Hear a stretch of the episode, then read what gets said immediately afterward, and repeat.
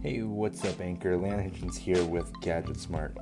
Today I want to talk about the Fitbit Ionic, or Ionic? I, yep, believe that's what it's called.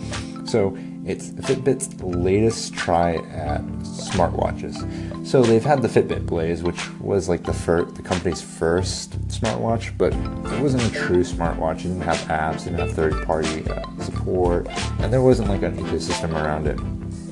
The Ionic, though, is the first one to support third party apps. It's going to give um, the Apple Watch a run for its money, or at least Fitbit hopes it will.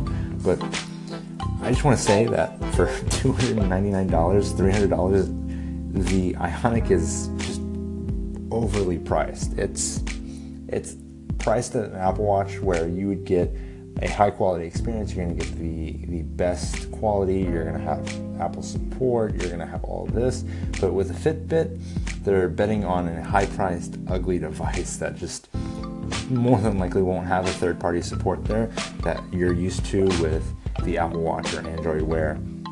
Um, Fitbit did a lot for this watch. They acquired Pebble, they acquired another watchmaker, and really what it looks like they did is add third party support and just created an ugly watch that essentially will run third party apps and just be built around Fitbit OS, which is Fitbit's new idea of how they're to shape their their fitness trackers.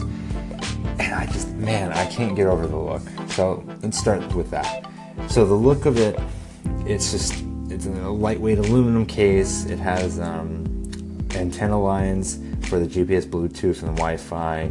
It's using um, plastic on the bottom so you can have all your sensors from the heart rate to all that and get an accurate tracking of it. And there's two buttons on the right side of the screen. There's one on the left, and they come in three colors. So it comes in silver, gray, and orange. Orange is the ugliest of all of them, and honestly, I would say the silver looks the best, but the gray kind of appeals to me. So it just depends. Um, for 299, you're getting everything you would get from an Apple Watch or an Android OS or Android Wear watch, or maybe something you would have gotten from Pebble. But I just feel like Fitbit is betting on a failing platform here, and they're just they're trying to tweak it by using some some fit or some Pebble OS ideas. So the Fitbit applications are going to be running um, an SDK built on JavaScript and SVG web standards. So developers are going to be easily able to easily port their apps over to this Fitbit OS.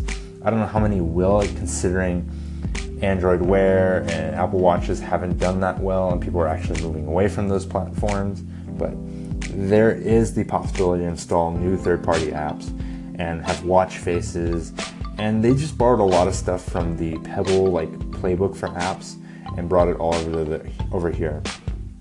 So other than that it's just I, I don't see too many like things that are to stand out. Like the preloaded apps are to be strava starbucks pandora accuweather and it's just meh. So for that Pandora app, you're going to only have like 2.5 gigabytes of local storage, which is around 300 songs, or about three or four Pandora playlists if you're a Plus member.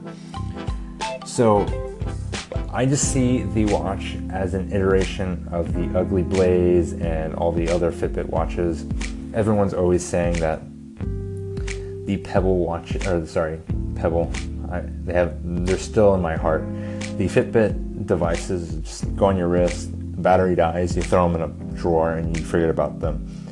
I don't know if anyone's going to want to spend $299 to wear a watch occasionally and then forget about it. Maybe the fitness nerds will do it, but I highly, highly doubt it. All right, talking about the Fitbit Ionic a little more. So, the Fitbit Ionic has payments over NFC. They acquired a company called Coin this allows you to go to like McDonald's and use your Fitbit Pay account to pay with major credit cards, including like MasterCard and Visa. So that's really nice to have that and be able to leave your phone at home and, and use your watch if you're on the run or something. But other than that, Fitbit also seems like they're really doubling down on the fitness part of this watch. So you have um, upgraded heart rate sensor to make sure that you have a more accurate um, account of your runs and your cycles, and cycling. And there's also a new tri-wave sensor on the bottom to track uh, your oxygen saturation. This is an interesting addition. So it would mean more tracking of how your workouts look, what you're you're doing, and how you're doing. Um, planned to use new metrics in the future, including sleep apnea. So it could be something where you wear this watch 24/7. I don't know if you really want to because it seems kind of clunky and just big for someone's wrist. There's also GPS, of course, like I said. Um, it'll help you on your runs, your biking. You don't have to have your phone with you, and they claim the GPS is more accurate than any of its competitors. Um, there's also a run detect system that can tell when you start and stop running and log all activity automatically. There's also some automatic sleep tracking, just like various other Fitbit devices. And then the battery life. Let's talk about the battery life. They claim it'll get 10 hours while using the GPS, would be just amazing, but I'm expecting real world usage to be around six or seven hours with GPS. With GPS turned off, I'm feeling you could get that 10 hours, but we'll have to see and really wait for like all the reviews to come in and everyone to get that. Uh, most of the reviewers that have had a chance to play with that device, they say the software isn't quite finished, and overall they had very mixed feelings about the device. They think it's more of a fitness tracker, but it's trying to be just a little bit more. Um, they say that it's comfortable to wear and the battery life lasts multiple days. Even even when they were doing like a run or two and using that GPS, so there is some usage in there and battery battery tests. So multiple days that get you through that's Pebble-esque battery life, and that's what I do like to see. Personally, though, I just I cannot get over the the ugliness of the watch. I wish there was an exchangeable straps so you can really stylize how the watch you want it to be. And I understand that they wanted that design so you can get a reading of your wrist, but I still feel like it's not enough for Fitbit. They're betting on a failing platform here, and even though that this smartwatch area is very profitable for some companies like Garmin, it's just Fitbit hasn't been able to contend with these other companies. I've backed other Android Wear watches on Kickstarter, and I'm hoping maybe in the future I'll try out the Fitbit watch.